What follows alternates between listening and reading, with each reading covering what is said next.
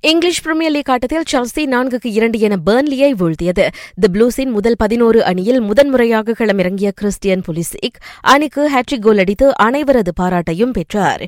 மற்ற ஆட்டங்களில் ஆவர்டன் இரண்டுக்கு மூன்று என பிரைட்டனிடம் தோற்றது. மான்செஸ்டர் சிட்டி மூன்றுக்கு சுழியம் என ஆஸ்டன் விழாவை வென்றது. டாட்னமுக்கு எதிரான இபிஎல் ஆட்டத்தில் அந்த அணியை குறைத்து மதிப்பிட்டுவிட வேண்டாம் என லிவபூல் நிர்வாகி யுகன் கிளாப் தமது அணியை வலியுறுத்தியிருக்கின்றார்.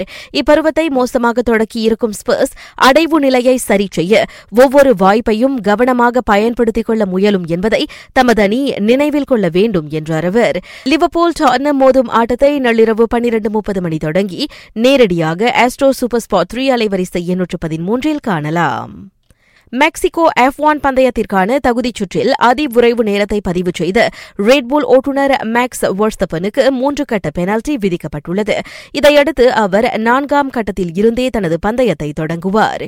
தகுதிச் சுற்றில் விபத்து நிகழ்ந்தபோது அவர் தனது வாகனத்தின் வேகத்தை குறைக்க தவறியதற்காக அந்த பெனால்டி விதிக்கப்பட்டது. மெக்சிகோ ஜிபியை அதிகாலை இரண்டு முப்பது மணி தொடங்கி ஆஸ்ட்ரோ அலைவரிசை எண்ணூற்று பதினைந்தில் காணலாம்.